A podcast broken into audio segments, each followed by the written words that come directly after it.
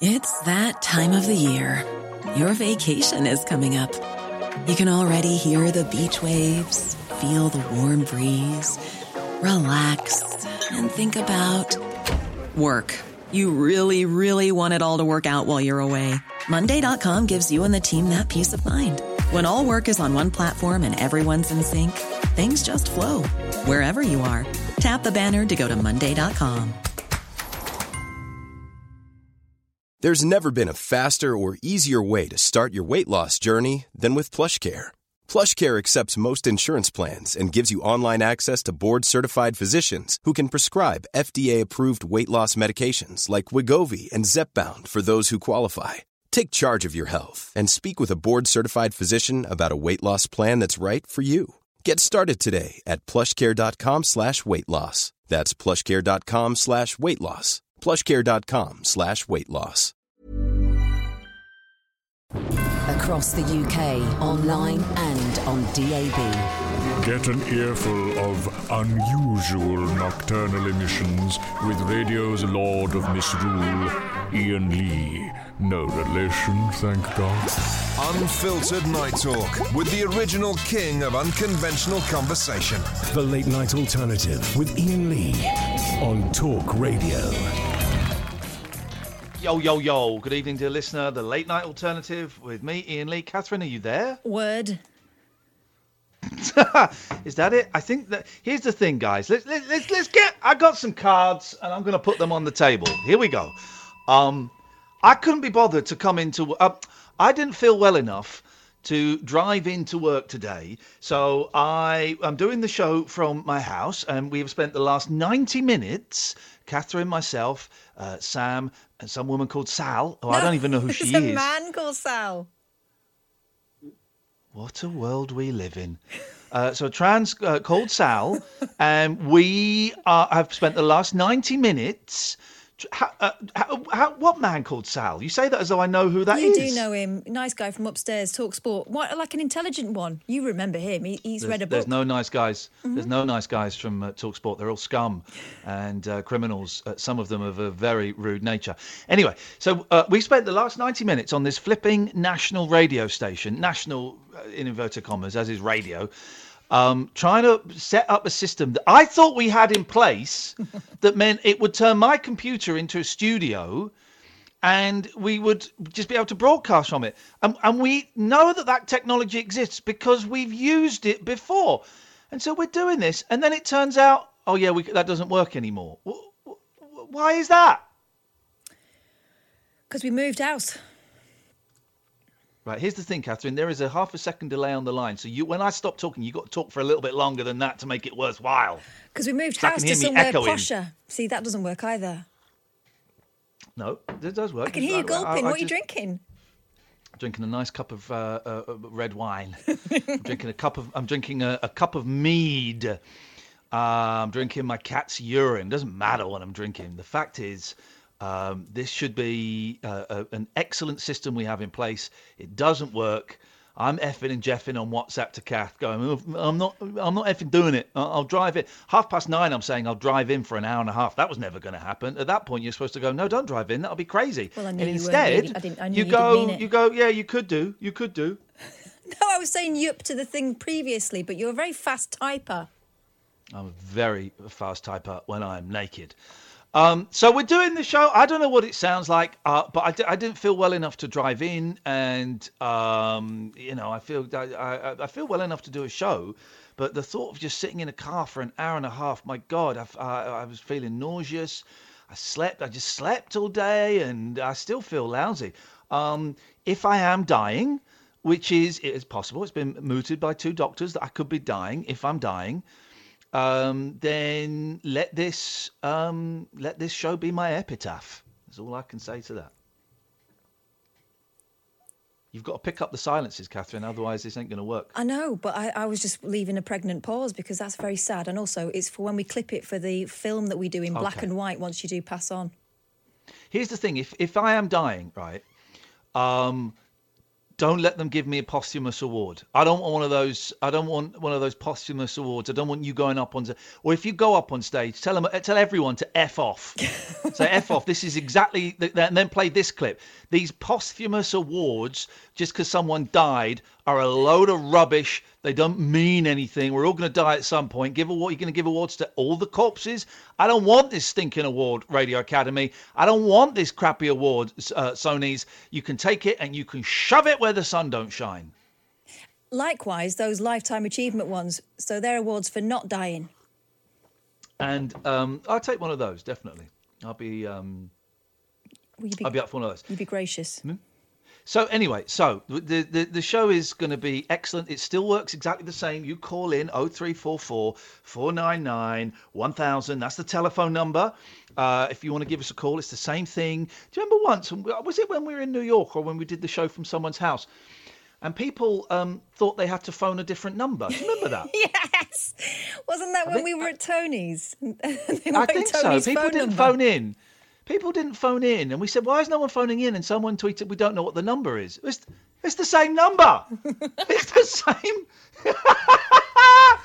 it's the same flipping number. Wally's. Absolute Wallies.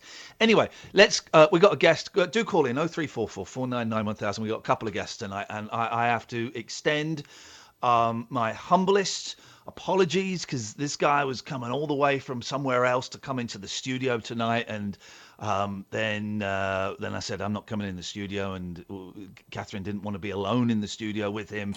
Um, so Not true. that's what you said to me. Um, so, uh, ladies and gentlemen, a big round of applause, a ding of the bell.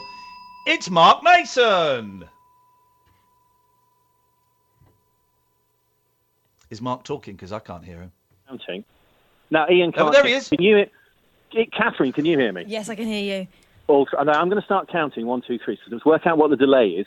You join in when you can hear me, and Okay. the listener will then know what that's right. One, two, three, four, five, Four, six, five, seven, six, eight, seven, nine, eight, eight. nine. Right, I think Was that- Iain's one number behind me. Catherine, we, how many behind us were you? She hasn't even started counting. She's not even heard the numbers yet. Do it again. Do it again. One. One, two, Two, three, three, four, four, five, five, six, six, seven, seven, eight. eight. Oh, No, stop tricking me. those- this is one of those mind logic experiments where I don't know if um, the, the radio and the telephone are giving us two different things. So the listeners are probably hearing a different reality from what we're hearing. Welcome to a brand new show on Talk Radio. It's counting. and uh, first guest this week is Mark Mason. I love, I love the thought, Iain. Now, Kath, I, I strongly suspect, Iain, from where you are, you will not be able to see the skyscrapers of the City of London. I cannot But- know. No. No, right. Now, Catherine, I haven't been to the new studios yet. So although I've been into the building, I haven't actually been to the studios. Can you? Have you got an external window? Can you? s- I probably haven't. haven't No, the blind's down. Uh, but I've got some nice pictures of skyscrapers. Why?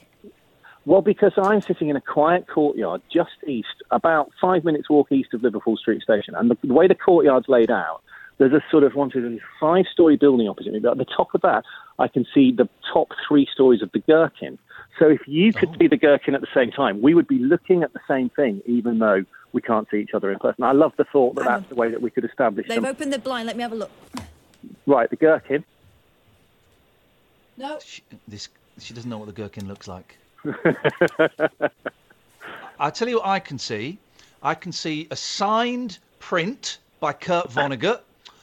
I can see a picture by my uh, friend Dan, Dan Rayner, and I can see a picture of my two boys hugging at the bowling. That's that's that's my view at the moment. So I think that I'm winning. I'm I'm um, I'm steaming through break. Have you read? Are you a fan of Vonnegut, Mark? Um, I'm sort of not really. No, I'm afraid not. But I do happen to know he owned the first Saab dealership in the USA before he Uh, became a writer. know that, but yeah, I, I'm I, I, I, love, I love Vonnegut. I haven't read him for ages, and I'm reading Breakfast of Champions again. My, Uh, what a what a That, book. that always a reminds me. That always reminds me of um, uh, of- of Christopher Hitchens, who was once asked about his favourite whiskey, and he said it has to be Johnnie Walker Black Label, the Breakfast Breakfast of Champions. There we go. You see. You Can see. I ask you a question about a book of yours, Mark, that I didn't know existed? But I've just got your um, I've got your Amazon page up in front of me. Now there might be. There's, I think there's a couple that link to someone else that isn't me. But go on, try me. You well, okay. You didn't. You didn't write a book called "What Men Think About Sex," did you? Uh, guilty as charged, I'm afraid, Iain. That was I in the thought that- long, long, long distance I tell you I wrote why. fiction rather than non-fiction. That was my first I novel. tell you, I. It's I, right, exactly, because I'm going to read the description, Catherine. Yeah. And uh, we'll, we'll introduce Mark properly in a second. He's been on the show before, but knowing Mark's previous work, because I thought, oh, maybe there's another Mark Mason. Then I read the description. Right, listen to this. Tim and Rob are two. Uh, Tim and Rob are twenty-something men who both fall madly in lust with an American woman who has, has come to work in their office, the fabulously sexy Claire Jordan. In a drunken moment, they devise an audacious race, the Claire Jordan five and three quarter feet handicap stakes. The victor, we- and this is where it turns into pure Mason territory. The victor wins the right to invite her out on a date. Tim's challenge is to sleep with five different women whose name begins with the initials C, L, A, R, and E. Rob has to sleep with one or more women in five different places beginning with the same initials, e.g., cinema, lay-by, abor- I can never say this word, arboretum, Arboretum. arbor- Thank you very much. I can never say. I can never say that. An arboretum. I can also never. I can never read the word, and I have to build myself up to say it. I can say it when I'm not reading it. I can never read the word analyst. I, I just can't read it. It's statistics with me. I have to. Oh my God, I said it. I normally have to say is and then have a second step. I actually got it first time. I think it's the first time I've ever said that word, and I'm not going to risk saying it again now. That's the first time I've ever said that word first time. If you see what I mean. I see. Anyway, back to the Mark, yeah. let's let's let's go. Let's go because you've been on the show a few times. So let's just name a couple of the books. Um, you're not on to talk about a book this time, but let's just name a couple of the books that some of the listeners will probably have read. Um, I'm going to throw you the titles. You give me a little bit of background on them to jog the listeners' memories. By the way, all of these books I've read, they are fantastic and they are still available. Uh, Mail Obsession, what was that? That was one fact per postcode area of the UK. Now these are all travel. I tend to I do travel books mainly, and so that one was going around Britain, and there are 124 postcode areas. And I love the fact that we're in three different postcode areas now. I am in EC for East Central. Yeah. Catherine is in SE because she's just over the river from me, and you are in wh- whichever postcode you come. I forget where you come under, Iain. What's what's your postcode area? I'm in I'm in HP. HP for Hemel Hempstead, yes. Yeah, Um, yeah, I can't remember the facts for that, but yeah. So it was it's travel, but going around the country. I didn't actually visit all 124, but I went to lots of them, and it's one fact per postcode area, like the SE fact. Uh, to give the fact that, of the area that Catherine's in, um, is that uh, another building in that postcode area is Waterloo Station, and it was the fact that Winston Churchill said that if Charles de Gaulle outlived him and therefore was at his funeral, which is what happened, uh, the train carrying Churchill's body from London up to Oxfordshire, where he's going to be buried, had to leave from Waterloo Station, which is very inconvenient. But Churchill insisted that it happened purely so that de Gaulle would have to go and stand in front of a building with Waterloo written in it, on six, uh, carved into it on six high letters. So yes, that's that one. Next book. Okay, the book that I think uh, introduced us to each other, but then I think I get it wrong every time. Uh, Walk the Lines, the London Underground Overground. You do now. You know what? I've, I've, I've, we've had this a few times, and I have now completely. I'm 50-50 as to whether you're right or I'm right. I do. My memory is that we first spoke on a BBC station about Yep. my book "Move Along, Please," which was Land's End to John O'Groats by local bus. But hmm. it could have been. Then, and then my memory is then that we spoke later about Walk the Line. But either way, I've told you what "Move Along, Please." is. Maybe, Walk the Line maybe it's is, the, the Mandela effect. Uh, which is what? Explain. You don't know the Mandela effect? Oh, Catherine, Oh. tell him the Mandela effect. Right. If I remember rightly, well, that's the point of it, isn't it? Um, it's a mass uh, false memory. Okay, and what and the Mandela So being? people thinking Mandela had already died when he hadn't. Oh, So okay, loads of yes. people think, loads of people remember the news broadcast where it was announced that Nelson Mandela had died, but obviously Yeah. he hadn't Yeah. died. And then people put it into like lines from Star Wars that everyone remembers and all this. And the the one of the many theory, my theory is that people just misremembered stuff.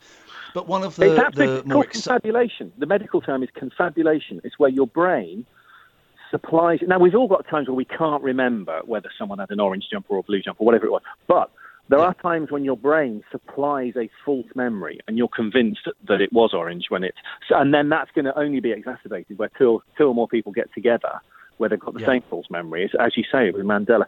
David Hepworth, the brilliant music journalist, has got uh, a story about that. Is that David Hepworth was the journalist who was interviewing Bob Geldof at Live Aid when Geldof said the famous line about giving the money and F the phone number, um, give us your effing money.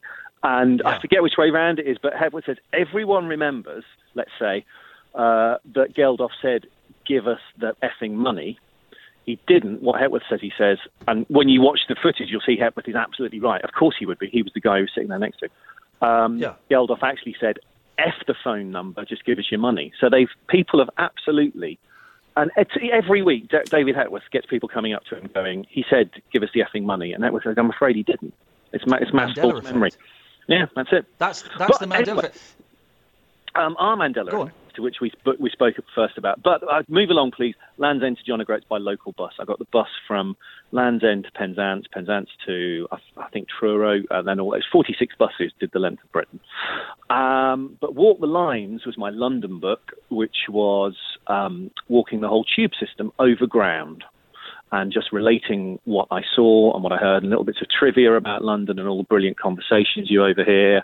And you know, it was it was a way of it was my device for capturing London, to use a very pretentious phrase. Uh, they, they are all excellent books. I thoroughly recommend all of them. We're going to tweet links in a, in a second. We're going to go to a break in a second as well. 0344 499 1000 is the telephone number. Mark, stay there because we're going to find out exactly what it is you're doing this weekend. That sounds uh, it sounds thrilling. And uh, if uh, I, I wasn't, um, well, if I, well, I've, I've got gut rot, but I'm also doing something Sunday evening, which means I'm resting in the day. I'll tell you what that is after this, Sam. The radio show where the owls are not what they seem. Do you or have you ever watched Twin Peaks? The Late Night Alternative with Iain Lee We could be dreaming and meeting each other in our dreams. on Talk Radio. Evening, dear listener. Iain Lee, Catherine Boyle, Late Night Alternative 0344 499 1000 is the telephone number if uh, you want to give us a call. We've got Mark Mason on the line. Now, Mark, here's the reason why um, I can't come Sundays. I'm, I'm, I'm not feeling great, so I'm trying to limit what I'm doing. And I'm doing something Sunday night. Sunday night, I am going for the first time ever, despite the fact that um, Giles Martin once invited me in and then stopped ignoring all of my messages. I'm going into Abbey Road Studios for the first time ever to see a. I think they're Dutch, maybe they're German. I think they're Dutch Beatles tribute band play the entire Abbey Road. You lucky, lucky boy. That Yeah, is, I've. I've, I've been outside. Um, do you know what? There are. I've been outside. I've walked because Lords is near there and various things. Of course, I've been to have a look at it anyway. The outside of Abbey Road. Um, there are Yeah. two blue, two blue plaques. I don't, think- don't think they're official blue ones, but there are two round plaques outside the front door of Abbey Road. Neither of them to the Beatles. Oh, go The- on. Who for? I, I sometimes use this as um, a quiz question. One of them is to a guy called Alan, and I'm ashamed to say I've forgotten his surname, but he was a pioneer of stereo recording. Um, and he worked for, he worked for EMI, which is and he did you know obviously lots of stereo stuff. It was done for EMI there, but this is back in the 30s. And go on YouTube and you can have a look. He recorded using stereo the first ever stereo mics. The EMI offices out in Middlesex overlooked the back of a train station, and he recorded some film of um, a train going from left to right across the tracks. And the sound, and if you listen on headphones on YouTube, you'll be able to hear the sound follows the train going from right to left or left to right, whichever way it is. Um, so one of them is to him, Alan. Oh, it's going to annoy me now. I'm sure Alan Blumlein, I think it might be B L U M L E I N. The other one is the quiz question I sometimes use. Um, is is a plaque to the English composer and conductor who uh, opened the studios back in the 20s or 30s, I think, um, by um, by comp- by conducting a recording of some of his work. Famous English composer. Which one would you go Andre for? Previn. Andre Previn. a few years too early. Uh, it was Elgar. Okay. Edward Elgar. Catherine was going to say, wasn't was- it, Catherine? And he I got was in there gonna before say you could that. say it. Bad quiz host. Bad quiz host. With these delays, you've got to jump in. Now, You we so could you've never been in Abbey Road? laughter. We could see from her laugh, hear from her laugh how much the delay was because it was about a second. I'm used to people not laughing at all at what I say, but a, a delay of a second was really weird. Anyway, Have you? um, so you've never been in Abbey Road? I've never been in. I say Giles Martin was flirting with me once, and he, he invited me in, and then that never happened. The scumbag. Um, and I, you know, I, and I've seen I've seen video. I think this this Beatles tribute band. I think they're called the Analogues. And uh, it, it- it's all very weird. I, I was doing this weird. Just talk about me for a second, Mark, and then we'll let you plug your thing. I was doing this weird event, an eve, hosting an evening with Kelsey Grammer, right? And it was it was Yes, I wonderful. I got to hang out with Kelsey Grammer. yeah. Got to do a 45 minute interview, 45 minute he sang you happy Q&A. birthday, didn't he? He's Frasier sang "Happy Birthday" to me, and, and he defended um, Harvey Weinstein. So um, not at the same time. That would have been weird, but it was weird enough as it was. anyway, so the day after that, I phoned up the guy that got me the gig, um, this this kind of producer, a guy called Rocco, and just to you know, I said just to phone up and say. Hey man, I really enjoyed that. I would be up for doing more of those things because he does a lot of these things with like um, Schwarzenegger and Pacino and stuff like that. And he said, "Ah, Iain, I've got a guy here with me um, who's big on the Beatles. Let me put you onto him. And he put this guy on, I think his name is Judd Landers, right? And uh, he said, Iain, I hear you're a fan of the Beatles. And I went, yeah, they're okay. And he said, oh, I used to, um, I used to live with Neil Aspinall in about Wow. 68, 69. I said, whoa. And I went, right, first question, did you ever meet Magic Alex? And he said, oh, man, Alex, wow, he was so full of shit, but boy oh boy, he had some some great drugs. And we were off. Anyway, he's he's he's kind of producing this evening with this Dutch Beatles tribute band. And he said, Do you fancy coming along? Oh, yes, please. I'm gonna be there uh, and lapping it up. That is fantastic. I'm very, very jealous. I'm going to um, come around and inflict physical violence on you. I'm so jealous that you're going to see this. Beautiful. Uh, do you know the uh, the other thing on YouTube you should look for? I'm sure you've seen it. Um, the guy, I forget who it was, some American musician playing with his band. He's quite good, but he's not famous. Playing with his band, and he knew Giles Martin, and Giles Martin hadn't toyed with his affections. Giles Martin had followed through and had let him Right. go into Oh, dear. Abbey Road. And um, and Giles Martin said to him, "Look, we've got everything here. We've got all the recordings of all the songs, and we can we can strip down whichever track you want, whichever instrument from whichever song. What do you want to listen to?" And he said, "It's got to be the opening chord from Hard Day's Night." And they went they went through it. Have you seen this clip? I've They- seen they the went- clip, yeah. They went through it um, a, a, a, instrument by instrument and worked out because the, the Beatles themselves, of course, could never remember. They just the three of them had, you know, obviously it didn't matter what Ringo was playing because he, but the, the the the three musical, the two guitars and the bass. Um, the John, and they're all playing different chords, aren't they? Well, they're playing the same. It's all the same chord, but it's um, But different variations. of it. Different voice, yeah, different voicings of which, and of course, one. I think one of them's a twelve-string guitar, and so that gives you some more notes in there as well, or some more, you know, tones or whatever you want to call it. Um, but they managed to recreate it, and when they play it, it's I just can't, magical. I can't think who that is because I've seen that video and it's a cracking video. Um, He's some American. I don't think he's particularly famous. I think that's what he's become famous for. He's been the guy who No, worked I out what the opening chord. Oh, is I it? think he is famous. He's not. Um, he's not one of the Eagles. He's someone. He's someone. What's your Paul McCartney story? And you're going to hear me tip Ah. tapping away while I, while I'm googling it. This is oh, this is almost as though we planned it. As ever, it's a nightmare trying to plan it. If, if we did try to plan it, Iain, the way we could, with our tangents that we just go off on it wouldn't bloody work. But it sounds like we've we've actually planned this. So well done, mate, for bringing me round to Macca. And it ties in. It's uh, it's Randy Bachman, by the way. Ah, there we go. That's it. It's Randy Bachman Ah. from Bachman Turner Overdrive. Uh, You ain't seen nothing yet. Um, Tell me about it. the Macca and the Macca thing ties in with the Walk the Lines thing because we mentioned before the ads my book Walk the Lines, which was uh, a travel book about London, going around walking the whole tube system over Grand. And for years, people like my brother once um, had said to me, walking around London. He's never lived in London. I was living in London at the time, and I was just showing, pointing out things to him, bits of trivia about places we passed. He said, "You should be doing walking tours. You should be doing guided tours where you take people around and give them all the trivia." And um, I sort of quite like the idea in of it, you know, the sort of tart in you. The me, the, apart from anything else, the writer that sits at home staring at a computer screen all day likes the idea of getting out of the house.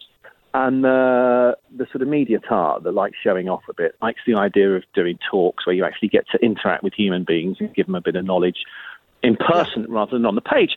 So I'd always looked for an excuse to do it. And when the London book came out, I thought, well, let's do it. So I started doing it just for fun. I put a few dates on the website, and people came along. And misguided people like yourself in the media plugged it for me, and that got me even more people. And I do corporate ones now and private walks, and doing one in a couple of weeks with a woman who's like bought it for her husband's birthday and all that sort of stuff.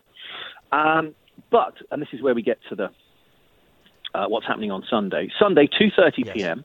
I'm doing my district line walk, which goes from Victoria Station along the route of the district line to Embankment Tube Station. So it goes through Parliament Square. We do all the trivia about Big Ben and how Big Ben nearly fell over when they put the Jubilee Line extension in there, and other you know non non tube trivia as well.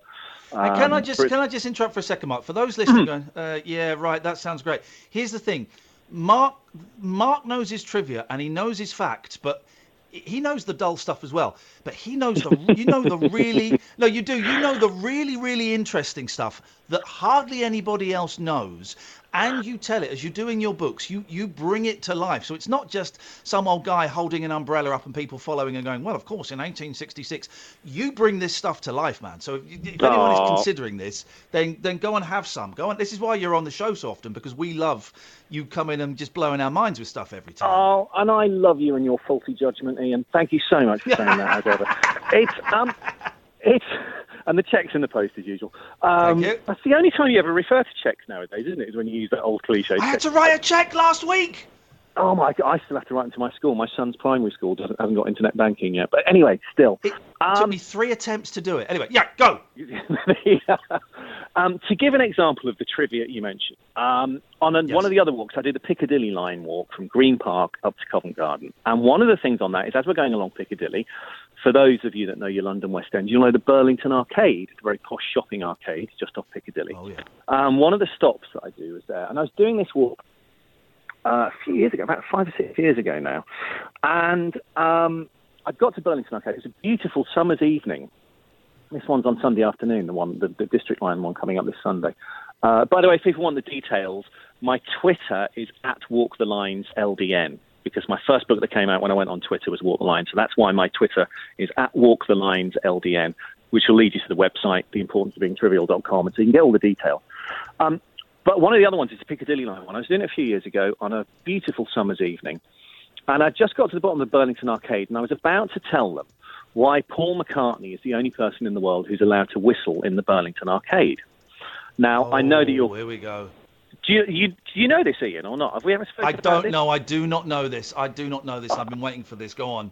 Well, it's a beautiful little story. The Burlington Arcade, for those of you that don't know, really posh arcade. It's in fact, I think it's 200 years old this year. I think it was 1819 it was opened, and it's always been really posh.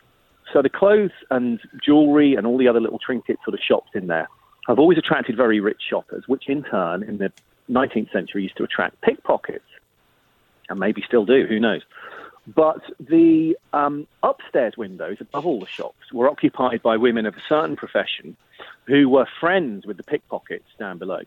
And if the if the prostitutes up on the first floor saw the Beadles, the, private police force that the arcade still has with beautiful uniforms, who who police the you know the comings and goings in the arcade, if they saw the Beadles about to approach and nick one of the pickpockets, the prostitute would whistle as a little coded signal to the pickpocket, leg it, the Beadles are coming.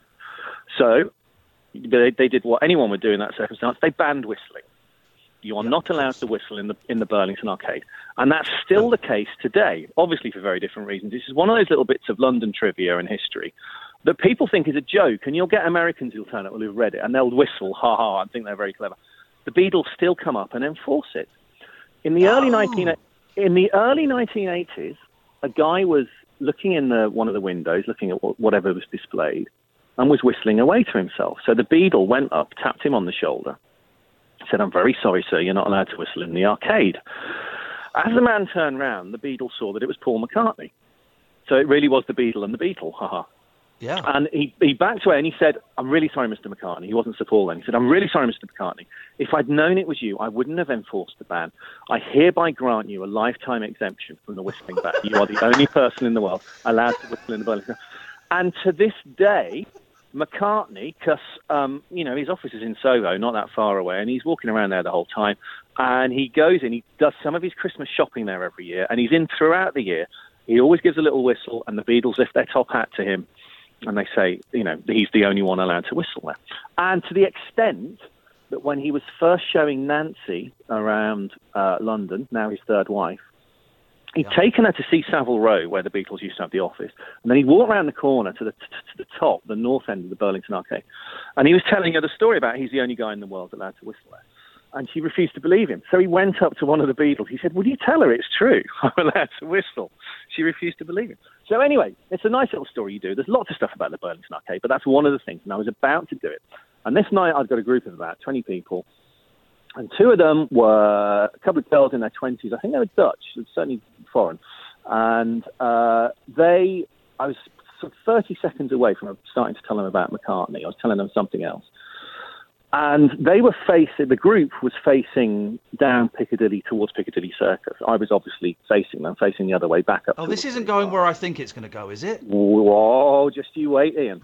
Whoa, come on, Mark. As, as I'm about to get to Macca's bit, the two Dutch girls were sort of nudged each other and were looking over my shoulder, looking down towards Piccadilly Circus, and just would stop listening to what I was saying and were just looking at whatever was happening beyond me. And within about three or four seconds, the whole group had done the same. I'd completely lost them. So I turned round. Paul McCartney was five yards away, walking up Piccadilly. Come on. With Nancy.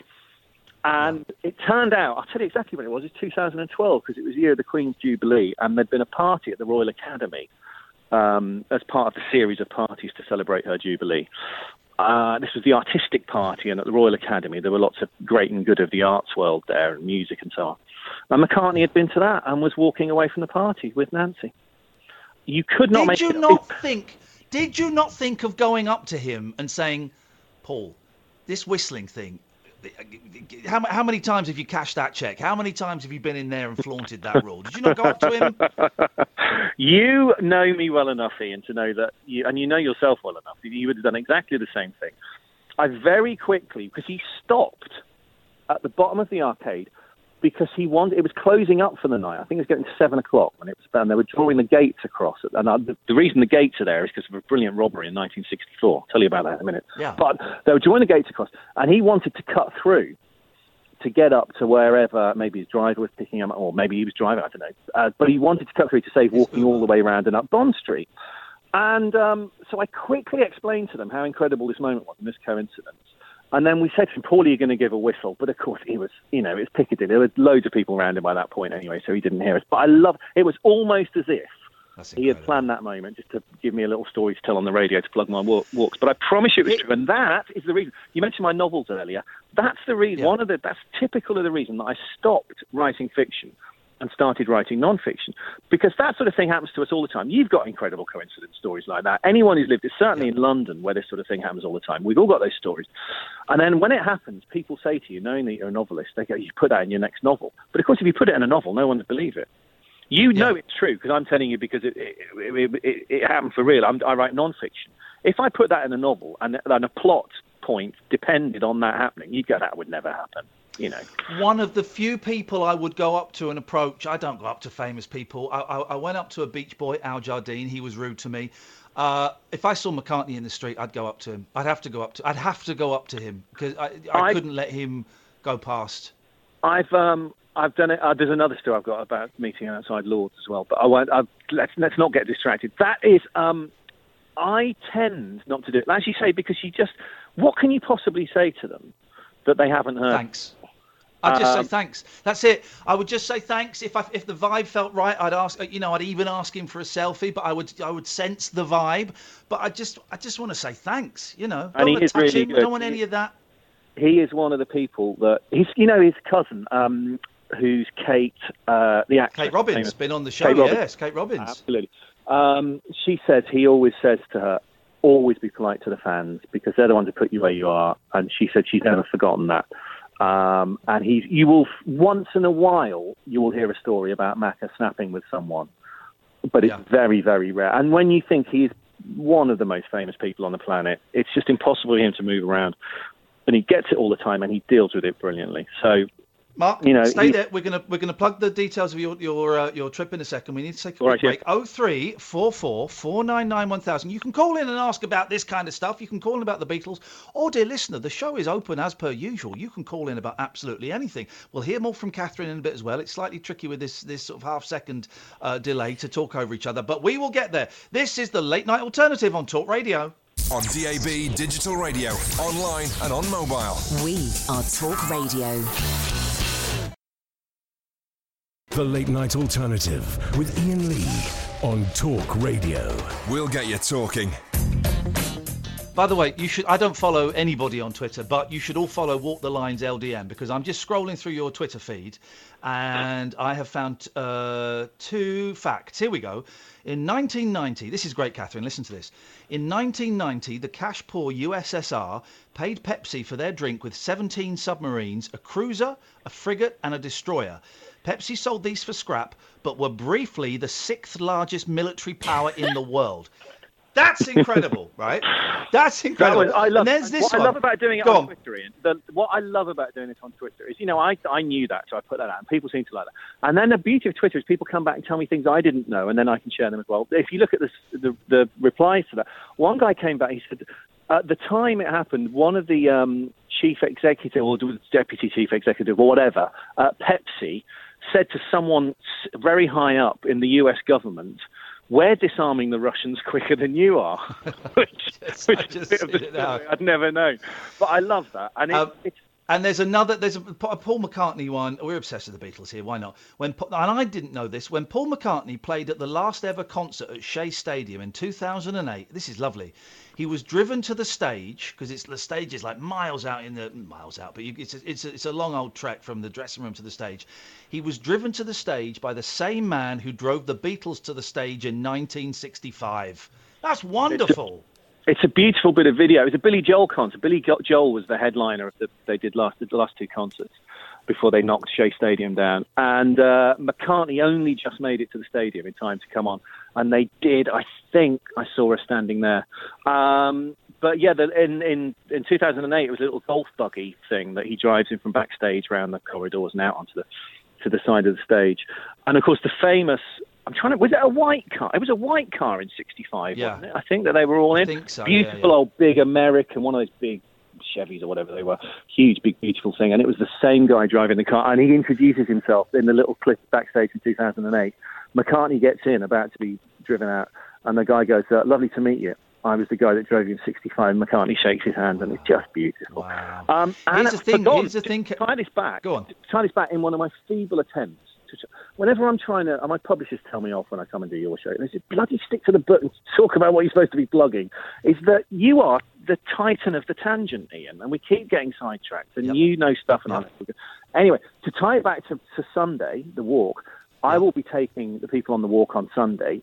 That bit of this, the district line, very near St James's Park Tube, goes past the building in which at least two of the Beatles, yes, two of the Beatles got married, neither of them Paul, because Paul, two of his weddings have been at Marylebone Registry Office.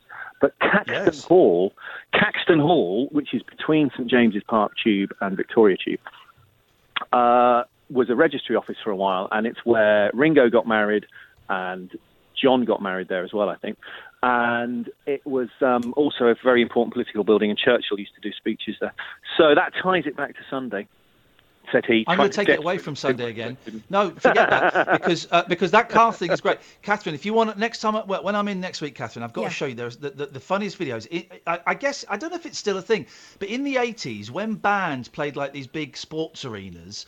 There would be a thing where they would, that each member of the band would stand on the back of a golf cart, usually, or or a, like a, you know an old 50s convertible car, and would drive around. And two of the funniest videos I've ever seen are a the Monkees being driven just around and around the the, the stadium to, before they get to the stage. And there's one from the Beach Boys from about I guess 1982 because Dennis is still there. I can't remember what year Dennis died. Was it 81 or 83? Anyway, so Dennis uh, and they're all you know heavily into their cocaine and heroin and booze, and they're just being driven around and waving, and it's like. Dennis Wilson from the Beach Boys. Carl Wilson from the Beach Boys. Mike Love, and it just and it goes on for ages, and it's just the weirdest. It's a very very American thing. Right, What's happening Sunday then, Mark? Sunday. Oh, I love you. You're tearing me up. I'm going to knock it back. Um, We gotta do the so yeah, two thirty p.m. I'm, I'm, right, I'm going to do the actual bloody stuff I'm supposed to do. I'm going to give them the detail. Two thirty p.m. It's, The walk starts at uh, outside Victoria Station on um, uh, opposite the Shakespeare pub. If you come out of the front, the easiest way to describe it is if you come out of the front of Shakespeare, uh, of um, Victoria Station, there's a pub opposite called the Shakespeare, which is famous because everyone goes in it to use the loos to, to avoid paying the 20p at Victoria Station. Opposite that, there is a statue of a guy on horseback called Marshal Foch, who was a French general in the First World War. And there's a beautiful little story about how he ties in with the unknown warrior, which I do at the start of the walk. Um, and so that's where we meet, 2.30 p.m. It's 8 quid. I keep meaning to put my prices up because all these walks now are well north of 10 quid, and I'm still only charging at 8 quid. I should put my prices up. Anyway, so, and if they want the details of exactly where, and so there's no need to pre-book, you can turn up. But if you want to email me before to get any details or check anything, it's mark at theimportanceofbeingtrivial.com.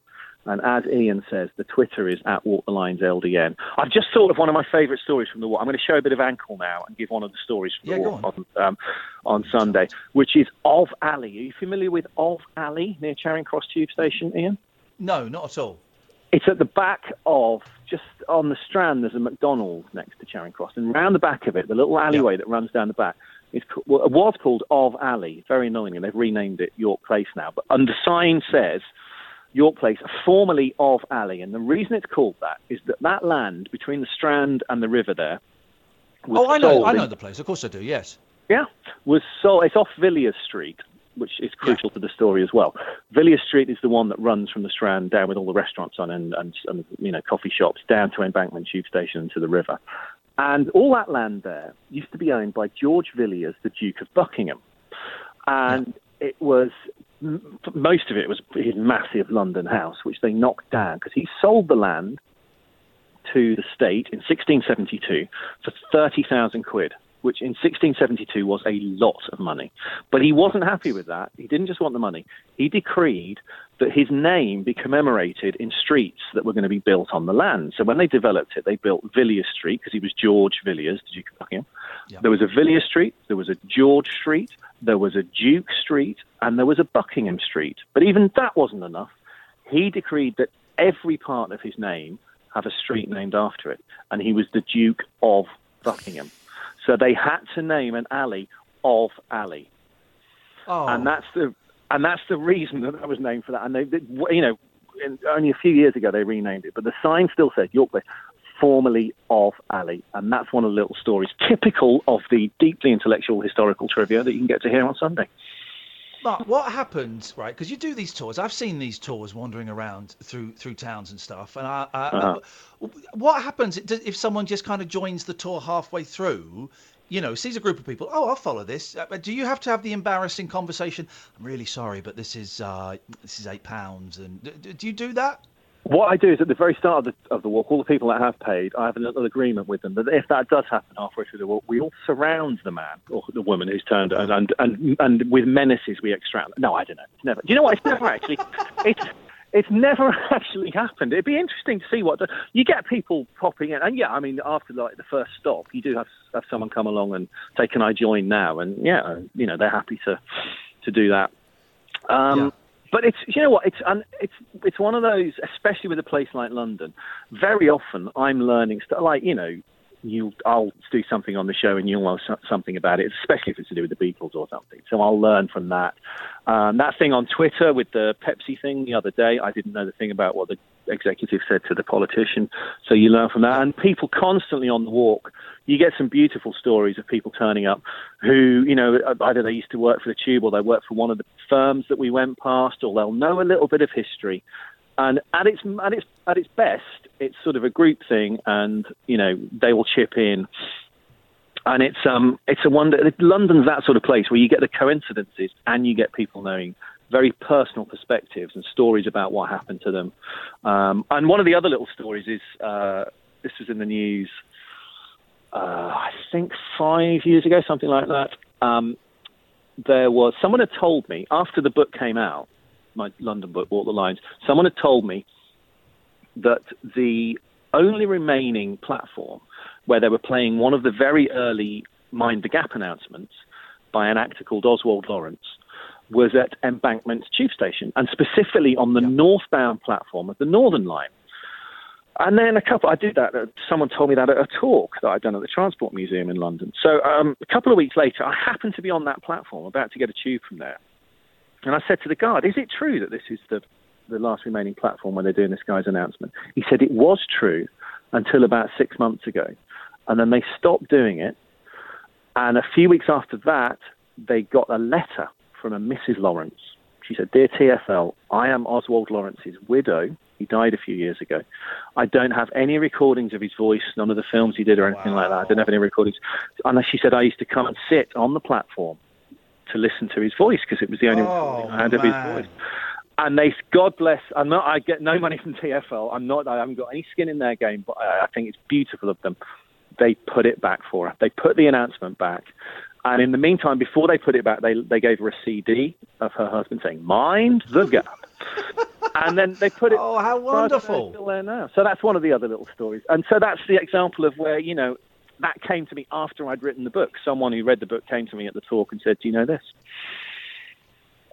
All right, listen, we have to let you go in a second. I have tweeted uh, the links and all the places to go to. At Walk the Lines LDN is, is the Twitter. If you click on that, it takes you everywhere. I have just tweeted it as well. Uh, we have a question from Peter. This is the, the, the modern world. Someone is listening to us in Australia. Peter says, Iain, can you ask Mark if Walk the Lines is available in audiobook? Is it? Do you know what? It isn't. I, a few people have said that, and it's, they've done other of my books in audiobook. For some reason, we haven't got around to doing that one. I must have a word with the publishers. Yes, we will get around to doing it, I promise you. Do it, do it, do it. Uh, Mark, uh, it's always lovely to talk to you. I'm really sorry that we had to change things tonight, but thank you for being so understanding. And next time we'll, we'll sort it out that I haven't got the lurgy, um, and, and we'll get you in and um, let us know how it goes on Sunday. We'll do. Iain, it's a pleasure as ever. You get yourself soon well, mate, and we'll uh, we'll speak soon, I'm sure. Thank you very much, Mark Mason. He's good, isn't he, Kath? Oh, he's, he's good. I'll tell you why he's good. We haven't got to do anything for an hour. No. He's like Dennis Locorriere. We just wind him up and they go. Moonlit musings from mums, madams, and meat packers. Oh, never mind, I must have misheard. The Late Night Alternative with Iain Lee The station's brilliant. on Talk Radio.